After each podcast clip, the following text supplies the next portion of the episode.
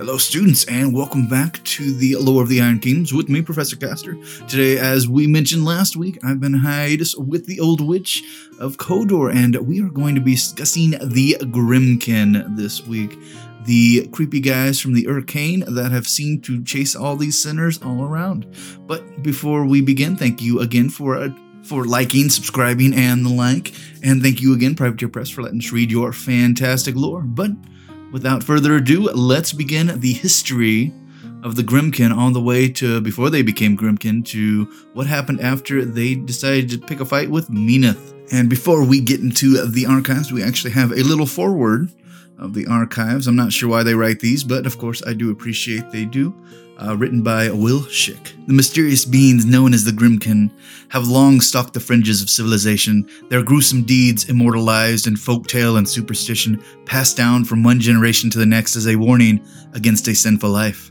While scholars may dismiss such tales as flights of rural fancy, the truth is that the threat of Grymkin is very real, especially to those who live outside the stone walls of the great cities. The supernatural Grymkin comprise of a diverse assortment of creatures, each with their own particular prey for which they hunger. From the vile Trapperkin that snatch children from their beds, to the moldering gourds of the Dreadrots, to the volatile cask imps that are the bane of all drunkards. Each Grymkin has its own ritualistic habits that define its nature such as much as its physical form. While in the dark past, the various Grymkin have posed a threat to those unfortunate few who might have randomly crossed their paths, the arrival of the Defiers uh, from Urcaen have brought the Grymkin together like a clarion call. Together, the fantastic and powerful creatures born from the nightmare of the Defier's minds, as they were tormented and twisted in the hellish landscape of Urcaen. The Grymkin are now poised to unleash the wicked harvest upon all humankind. Leading their armies of Grymkin, the Defiers are like demigods capable of untold feats of power, and they thirst to destroy all that bears the stain of the god Menoth.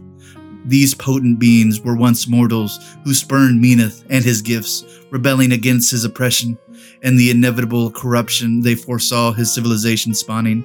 For this, they were cast in the hells of the Urcaen, doomed to an eternity of pain and torment. In time, however, the Defiers learned to harness their curse and now they have returned, ready to tear down Menoth's walls and rip out the black seed of his corruption from the heart of humanity. Within these pages of this tomb are scrawled the disturbing truths and hidden histories of the Grymkin and their masters. Should you be brave enough or foolish enough to expose your mind to these long hidden records, consider yourself forewarned, for all that have come to take for granted will be shaken to the very foundation. You will learn why it is wise to fear the dark and why no wall will save civilization from its ultimate fate. Just in reading these words, you can feel the change within you. The roots of corruption that have overgrown your soul are being cleared away by the burning light of truth. Wait, do you hear that? That is them scratching at the very walls of the world. The harvest is coming, and coming now. Soon your eyes will be opened to the lies of Menoth, and you will see the stain his false gifts left upon the world of meek and corrupt cowards.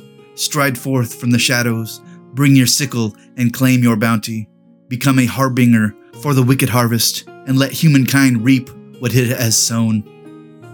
Well, that was mildly disturbing. I'm curious if people that write for the Grymkin or write the archives of the Grymkin are a little bit um, off, if you will. But the Grymkin are an unknown being of arcane origin, so I feel like you wouldn't be able to talk about something that's not as physical as Caen without being just a little bit off your rocker as well. But let's go and begin with the very real fairy tale that is the Grymkin, and let the corruption of your minds begin. And as all good fairy tales begin, once upon a time, the maker of man, the hunter of the worm, the gigantic masked god Menoth, stalked Caen. In the shadows that his looming shape threw on its still forming world, and after the passage of his burning footsteps, the first mewling men and women crawled forth from the foaming waters to seek shelter in lands that were new and untamed. Humanity watched as the towering creator abandoned them to the hungry and thorny world, chasing its ultimate prey. He did not hear as they called out to him and prayed for guidance. He simply left them behind. Perhaps Menoth did not want to hear them because he wished only to hunt the great beast that prowled in the tangled forests and flashed across the rocky peaks of the New World, the Devourer Worm. It was that ever changing beast that gave the wolf its fangs and the lion its claws. The beast of all shapes and the creator of man waged a never ending war with one another, unable to overcome the strength of their opponent, consumed by the desire to win the unwinnable war. Menoth had no time for trifling concerns like humankind. So the wild folk learned to live without their maker, hiding in caves and cutting their own path through this snarled realm in which they had been left alone. They gathered into families and clans, and those clans grew into tribes. In time, they were spread all over the land, living, hunting, and striving together against the unforgiving world. Humanity was free thinking then, and uninhibited. Each and every one among them was able to hunt and love and die on his or her own terms. They wandered where they pleased, keeping only the possessions they truly needed to survive, having no interest in amassing great piles of useless things. These first people lived within the pulse and thrum of the primal world. Each and every day was a new opportunity to explore and experience Caen. They learned their strengths and tested their cunning. All lived according to their own desires and deeds. They told stories by moonlight, sang songs in the blackest depths of the night. Their spirits became strong because they had survived, wise because they had learned from one another, and fierce because the weakness was purged out of them by the uncompromising world. What they seized from the world they savored, and their songs rang out beneath the moons and stars. When they died, their souls left their flesh behind to be untethered and free. After a time, the glint of these released spirits and the raw vitality of the wild folk living on Caen drew the eye of the Maker away from his hunt. When he witnessed what his creation had become, the masked god began to crave the pure essence lying deep within their marrow. Menoth hungered for their souls. Menoth knew that he could not simply reach out and claim them, for all of humanity had a buried strength that could rattle the oldest oaks and grind mountains down to powder. If these free people discovered that power, they might unite against him, or they might reject him in favor of other gods, such as the distant maiden who danced across the stars. They might even kindle their own power and become gods of their own making.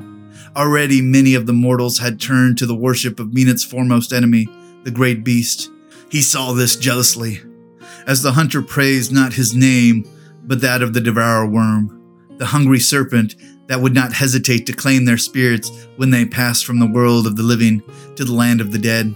Worst of all, beyond even these worlds, a greater darkness greedily awaited. And like ravenous spiders that hide between walls, the dwellers of this outer darkness were eager to add human souls to their collection. Ooh, starting off with a bang of heresy against Menoth. I imagine Menites would probably like to burn all these books if they had access to it, but thank goodness Caspia's libraries are very well protected against Menites' enjoyment of burning everything that would go against their teachings. Chapter 1 Humanity Enslaved. Fearing the loss of his creation's souls, Menoth devised a cunning plan to convince humankind to willingly become his servants.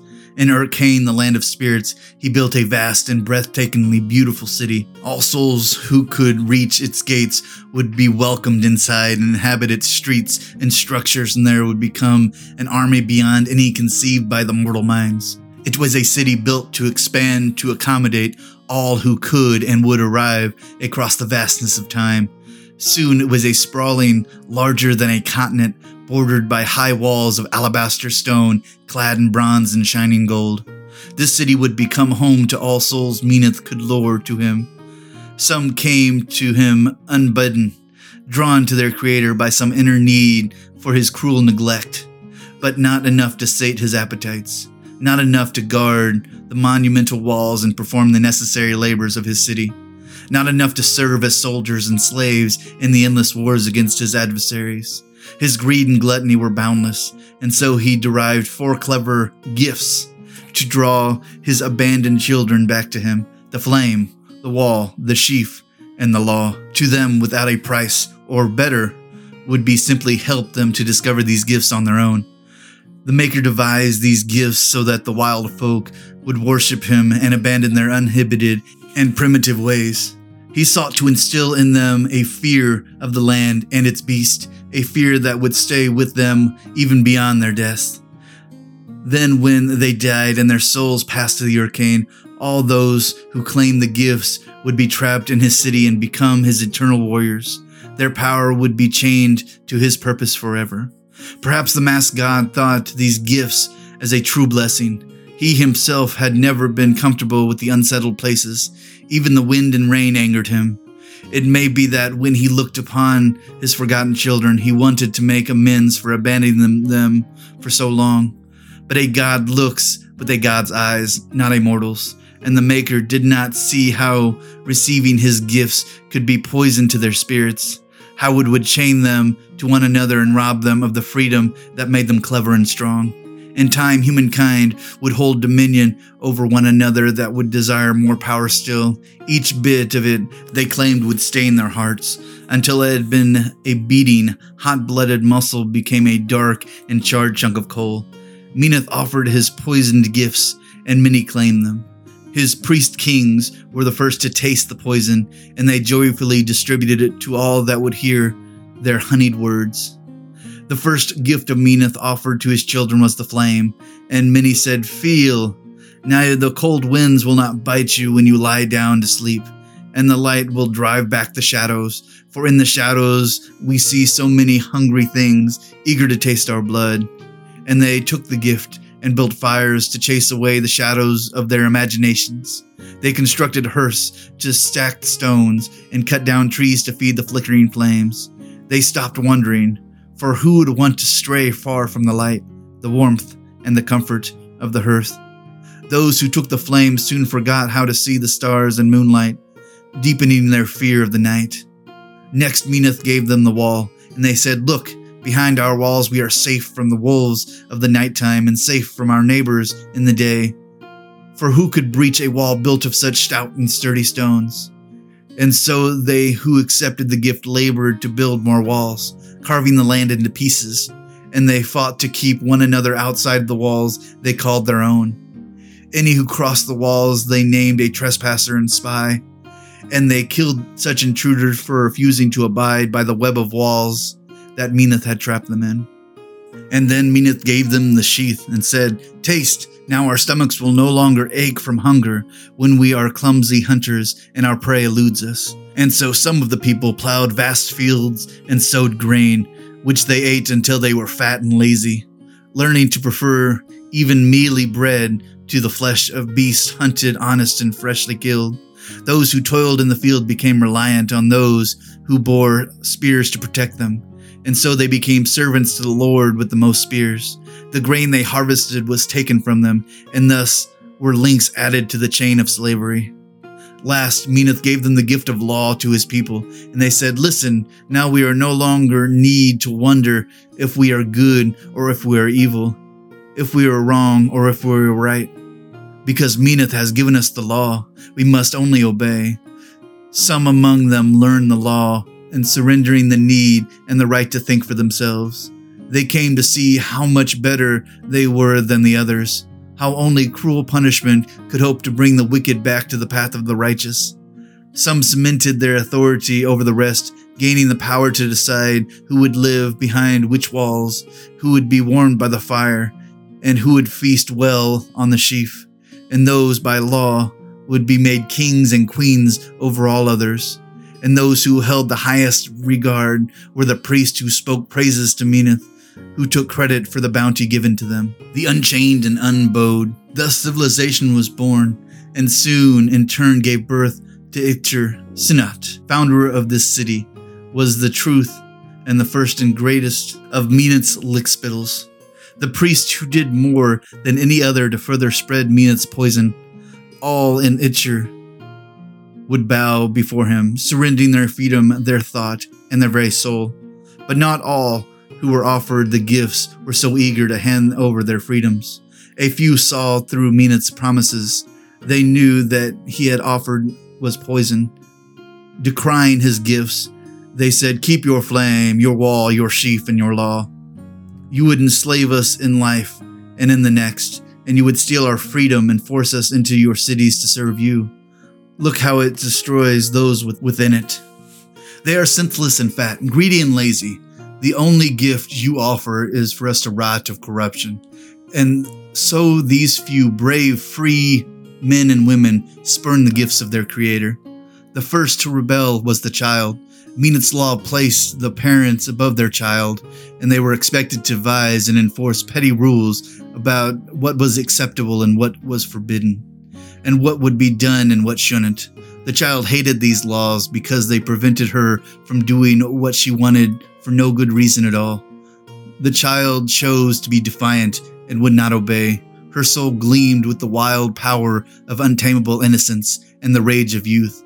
Her angry screams deafened any who would tell her what to do, so much they couldn't even hear their own thoughts.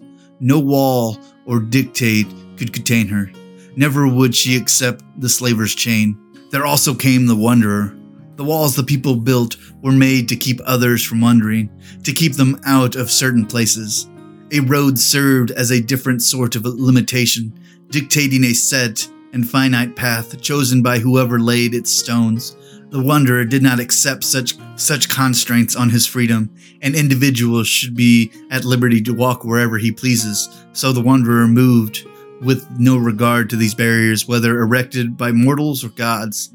He discovered he could blaze new and impossible paths that no other man could fathom, and when he dared follow them, he could journey to places beyond imagining, even into otherwise intangible stuff of dreams.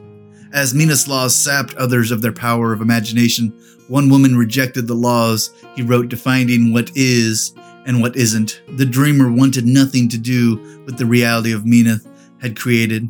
She refused to accept it. Instead, she dreamed up wholly new realities to reside in, realities so vivid and vibrant that the world around her began to take a new and fanciful life in its envy of that she could imagine all but last was a man who rejected not only Menoth's gifts and society that came with them, but all people and everything in the world as well. He hated Menoth for his creation, hated humanity even more, and hated the way Menoth's laws drew people together and encouraged them to mind one another's business. He wanted nothing more to be left alone by all, to live as a hermit. His spite and enmity were so absolute that the very bodies of those who came too close to him began to wither and ache. Animals and plants would shrivel and die if they lingered in his presence. His desire for solitude became itself a force of nature, dividing him from all else. In time, he sat alone on the barren plot of earth as a spiteful despot of his own empty realm, a self satisfied king of nothing. The defiance shown by these rebellious ones enraged Menoth. It was not just their rejection that galled him, but also how, in turning their backs to their Creator so irrevocably, that they discovered the greater power residing within their own individual souls. If others also discovered this, the God would be undone. His plan had been so clever, his gifts devised so cunningly. But these petulant humans had tossed them aside without a thought. Menoth desired to tool and drag these disobedient creations back to his worship. Failing that, he intended to end their lives in a way so terrible that it would serve as a curse and warning to any others with a temerity to refuse him.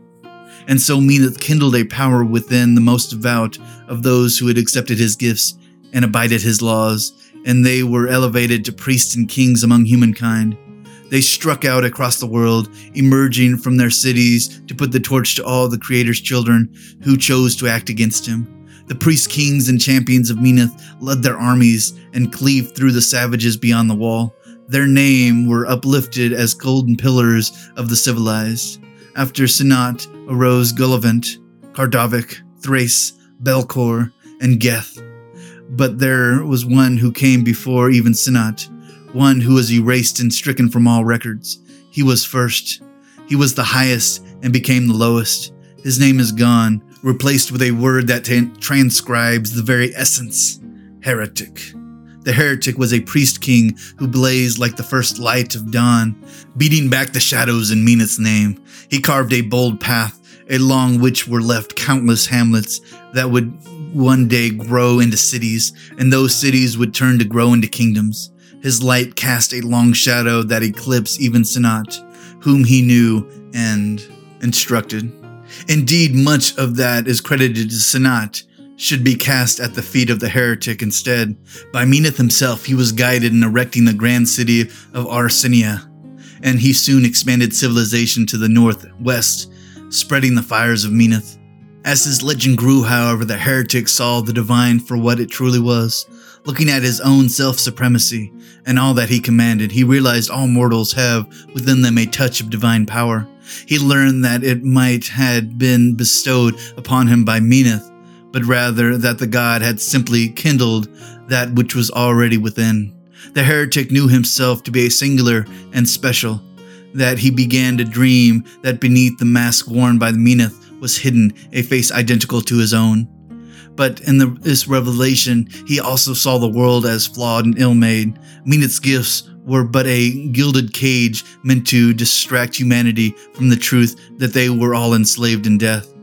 If he truly was the inheritor of power to rival Menoth's own, the heretic knew he must reshape the world into a new form and shatter the chains of bondage. Most of all, he saw that Menoth was not a just God. Menoth did not punish the wicked, those who wielded his gift like weapons against their neighbors, nor did he reward those who selflessly cared for others with no material benefit to themselves.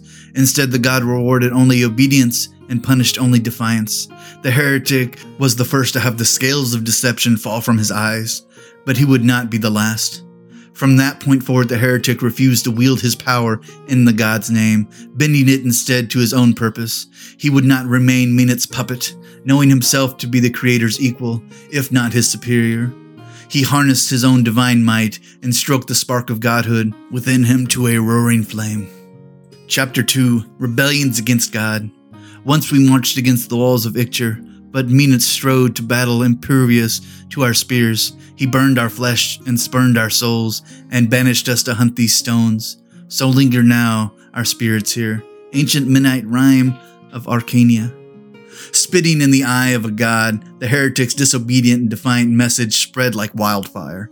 Others throughout Arcania were drawn to him like moths to the flame, and in time the heretic sparked the fires of rebellion. Those who joined him were not merely the superstitious or cowardly, but true individuals who wanted to return their lives free of Menoth's demands and the gifts he thought to offer humanity. There were some who took this rebellion with sword and spears, following Heretic's blazing path as he rolled over many villages he himself had once nurtured. His army marched to the first city, Icthier, ready to tear down the oppressive edifice Menoth had made. Two of the defiant ones, the child and the wanderer, joined the heretic as he prepared to destroy Menoth's bastion. The others rebelled in their own way. The dreamer drew deeper in her chosen realities spilling echoes of her dreams out into the world. The King of Nothing withdrew even further from all other living things, his aching need for solitude becoming so great that even others could feel it. Menoth could not stand for this rebellion. He could not abide one of his own, to whom he had given such power and authority, rising up against him. So the Creator summoned an unfathomable power and let loose his fiery wrath. The heretic city he smote with an earthquake, rattling the stones of Arcania and cursing the land to be poisoned forever after. The leaders of the heretics' armies were burned to ash, condemning their souls to wander helplessly through the rubble of their city.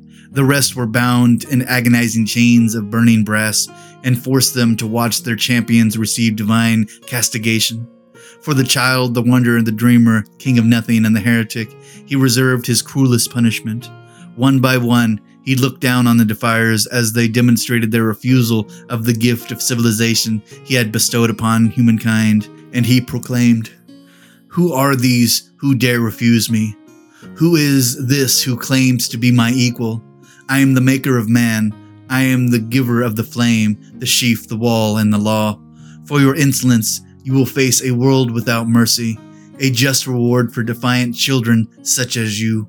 And as Menoth smote the world, he cracked the barrier between Caen and Urcaen like a shell of an egg, opening an ever widening fissure between the lands of the living and the dead. The Defiers looked down into the howling abyss, into the endless churning wilds of Urcaen, where spirit beasts tore at each other with their spectral talons and teeth.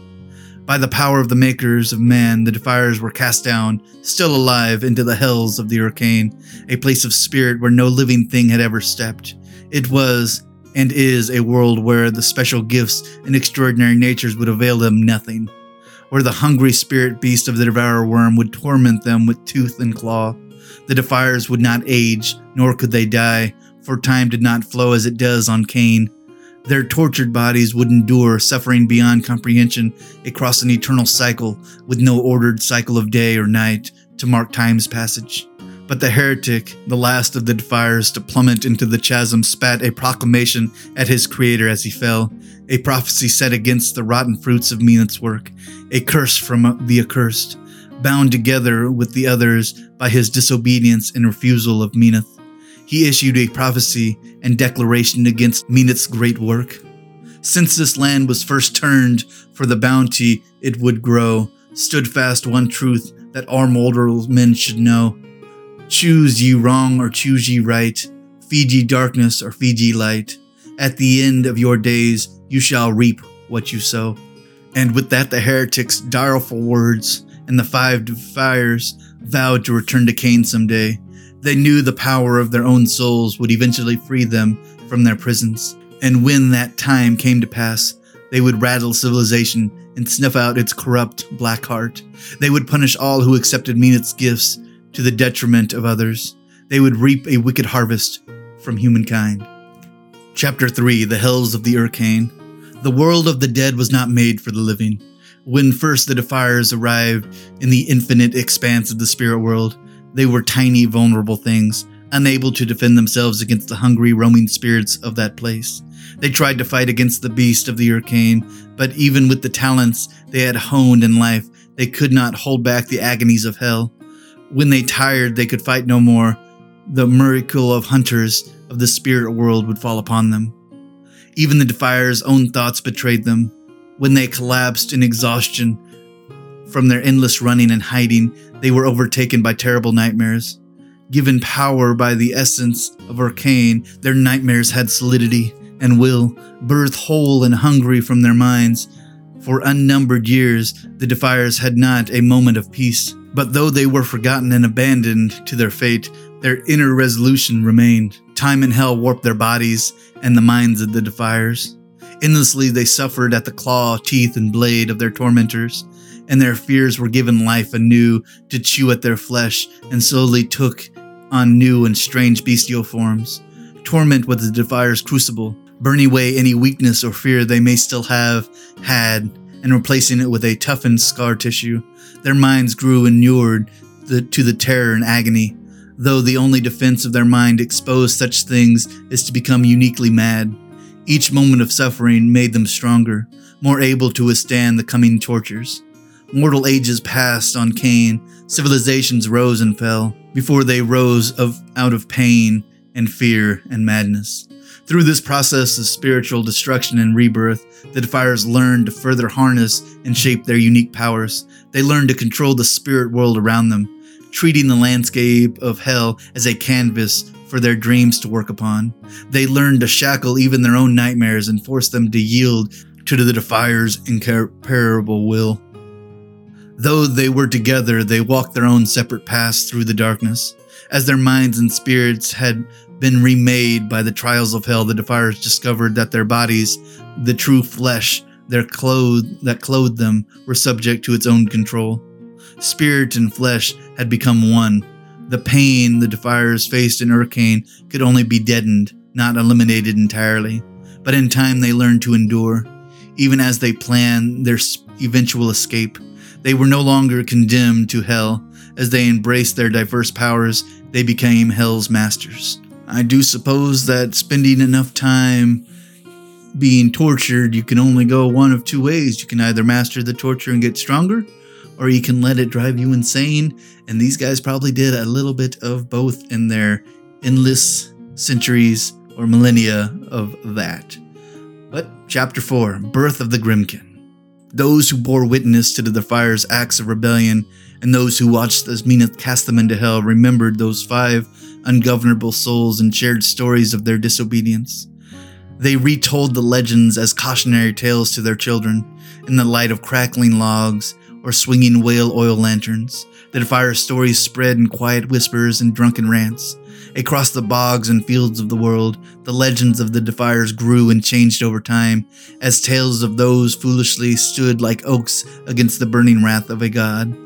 Grandmother's stories and father's warnings came down through generations like the white tendrils of a weed, taking firm root in the fertile soil of imagination. Generation after generation spun these tales, wheedling out fireside epics with the hushed words, always adding to the legend or embellishing it.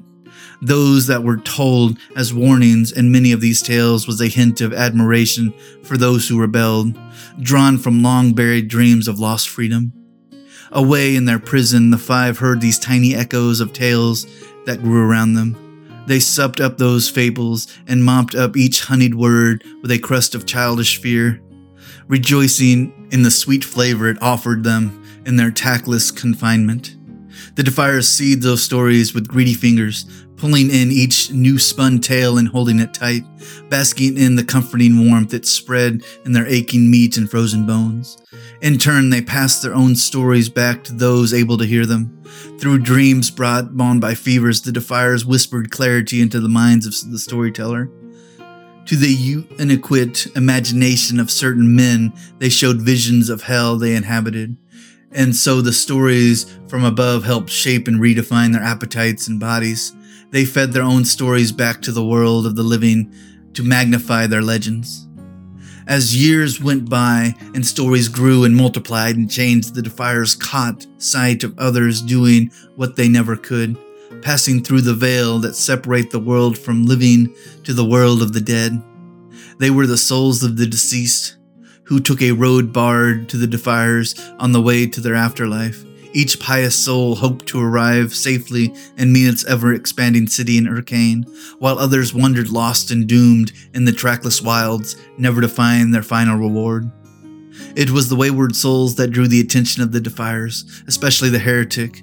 By the very nature, these lost souls felt inexorably drawn to the Defiers, their wandering paths not a directionless as they thought.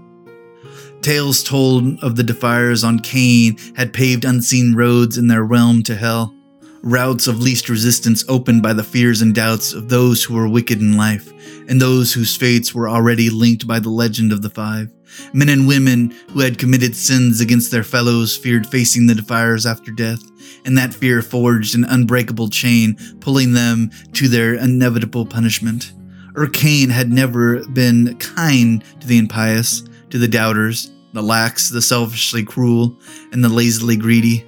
Such souls arrived in the afterlife far from the realms of the gods, and there became easy prey for monstrous creatures, forced to run from myriad hordes dwelling in the shifting expanse of Urcaen's hell. In their terror, they took what seemed the easiest path, down rocky hills, along cleared trails through the chattering woods, following the banks of icy rivers.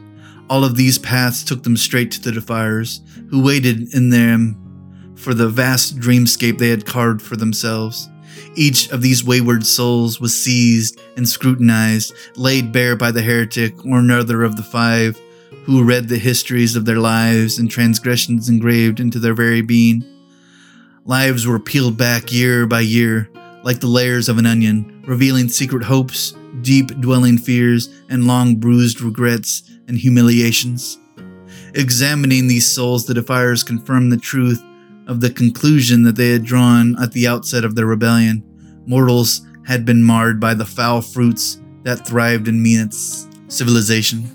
Drunkards, cowards, liars, cheats, the vain and the jealous, all twisted by their own shallow lives. The Defiers saw each soul was truly made of, and with the power they had seized, they saw fit to pass judgment on them. The Defiers acted as a fractured mirror of what spirits before them, reflecting their iniquities. In those reflections, the soul saw themselves as the wretched beings they were, having lived their lives at the expense of others.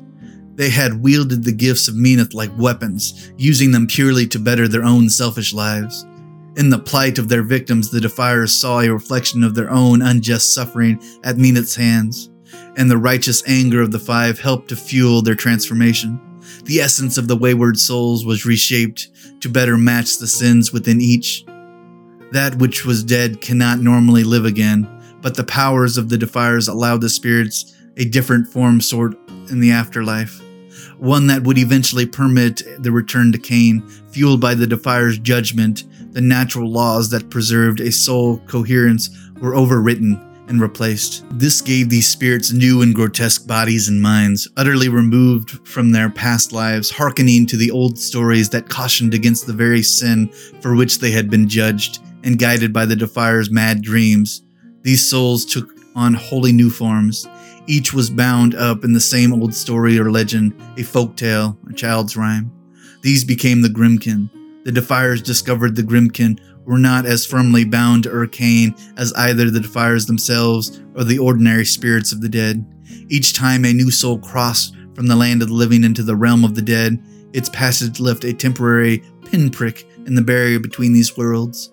These small gateways soon closed of their own accord and were too small to allow the passage of anything in return, especially the powerful defiers. In this, their own magnificent betrayed them. Yet Grymkin, with their peculiar and chimeral forms, could slip through the smallest pinprick with ease. Each time a dead spirit passes, there is a small chance a Grymkin will leap back into the world of living, balancing the scales. The Defiers instructed the growing throng of Grymkin to lie in wait of these small doors to open and return to Caen at every opportunity. Sometimes many souls tumbled through at once, such as at the height of a great battle where death was thick and a throng of Grymkin could rush back through the other way. The heretic studied these passages with a scholar's eye. Night, when the moons were dark and the stars aligned in certain ways, let more powerful Grymkin through, as did the deaths of innocent men and women who fell victim to mean cruel justice. More failed to cross than succeeded, but each who was made it through a small victory, a way for the Defiers to change Caen, however indirectly, and pave the way for a greater reckoning to come. Grymkin used the wars of humanity to their own advantage, slipping through unnoticed like a bilge rat stowing away through the hold of a great ship. And so, over the long years of the Defier's imprisonment, numerous Grymkin crossed over from Urcaen, each was filled with a desire to bring mischief and danger to the world of the living, to invoke fear and nightmares, to punish the wicked. They felt compelled by their very natures to seek those whose souls had been marked by the same corruption that defined their own shaping. Each kind of Grymkin hungered for a certain flavor of sin, a specific variety of blemish and weakness. Sin called to sin. Murderers sought out murderers, and thieves sought out thieves. Some Grymkin even possessed the power to transform others to become like them, spreading their nature like an infection. The seemingly capricious ways of the Grymkin inspired more folk tales. Those who happened to witness the Grymkins claiming their victims would share their tales, delighting in the madness and macabre, savoring the dark parables of morality and punishment. In time, the trial and error, rustic people learn some of the rules Grymkin must abide by. Their often peculiar vulnerabilities. These too were shared from father to son, from mother to daughter, down through the years. As cities rose and grew, pushing back the dark forests and hidden places where Grymkin lurked, the truth behind these sales were slowly forgotten. But hidden within the most nursery rhymes and bedtime stories were hints of truth about the Grymkin though not their origins or deeper purpose. The Grymkins sowed the seed of wicked harvest for centuries, seed the Defiers and their army nightmares would reap when the time was right. Chapter 5 The Old Witch The key that would unlock the Defier's eternal prison first began to take form long, long ago. In the earliest of days, far in the north in the barren land of ice and biting wind, something keen eyed and razor taloned lurked in a cave. It watched as Menoth walked the world and saw the first people of the north as they emerged from nothingness. When it was hungry, it would seek out in the night and snatch one of them, dragging the corpse back to its cave where it would drink the blood and chew the bone. After a time, the thing in the cave began to appreciate the northern folk for more than the flavor of their blood and meat. It began to savor the strength of their spirits and relish the taste of their ambitions and dreams it learned to appreciate the vintage of their fears. It saw the merits of influencing them. See, I told you the old witch was eating people. Absolutely. Because that thing was not an old lady. The thing is a monster. Well, I'm not going to say she's a monster because I don't want to be eaten. I imagine she still probably eats people sometimes. I don't know. Moving on. Gradually, this being took a new form, one which was more closely resembled humankind. Emerging from the shadows of the cave, it walked among the northerners as a stooped and withered crone, garbed in a cloak stitched from the time worn hides of countless kills. It had come to learn the tongue of the northerners from their screams and their whimpering pleas. It learned the name of the people whispered when they spoke of it, and it found the name pleasing Zevanna Agha. In time, she would come to know her simply as the old witch. She became a sort of steward of the Northmen, bearing a strange affection for them, an unuttered link to their bloodlines. She saw how Menoth's gifts could be put to another use to make her favored northern tribes flourish. She encouraged them to build up their cities, though she cautioned them to always remain rooted in wild places. Almost alone of the beings of Caen, she walked in both places comfortably. The old witch had seen the defiers stand against Menoth, and had listened to the heretics' pronouncement as they were thrown into the hells of Urcaen. The unmistakably ring of prophecy prickled at her ears. The heretics' words were more than mere words. The oath of the defiers swore that day was a pact that would be burned inevitably into their souls, fueled by their hatred for the corruption that spilled out of Menoth's civilization wherever it grew. This act caught the attention of the old witch, but she is ever cunning, always scheming, devising ways to turn the fate of the world to her own ends. And so she stowed away the memory in her vast library of thoughts and dreams and left it there until the need for it arose in the world. That need came with the creatures of the outer darkness, things neither of the physical world nor of Urcaen, but from the lightless places beyond them both. Greedy for the power of human souls, these beings of shadows have long probed their fingers into the lands of the living, offering promises and power in return for that which they covet the most. Long after Menetz locked the Defiers away, a young woman called Thamar, who turned out to be not so different from the Defiers themselves, and her brother Morrow discovered the power to ascend as a god. When the Orgoth came and put people of her lands to the whip and chain, Thamar asked by her brother to make a pact with the sinister Oathmaker, dwelling in the dark beyond, and empower her people with sorcerer's gifts. The bargain she offered these entities demanded a payment that Thamar knew could never be paid, one which she might threaten the very nature of the balance between Caen and Urcaen. Like the old witch of North, this self made goddess knew the Defiers waited in hell. She knew that when they ultimately escaped, they would be the anathema to the degenerate humans the creatures of darkness needed in order to thrive.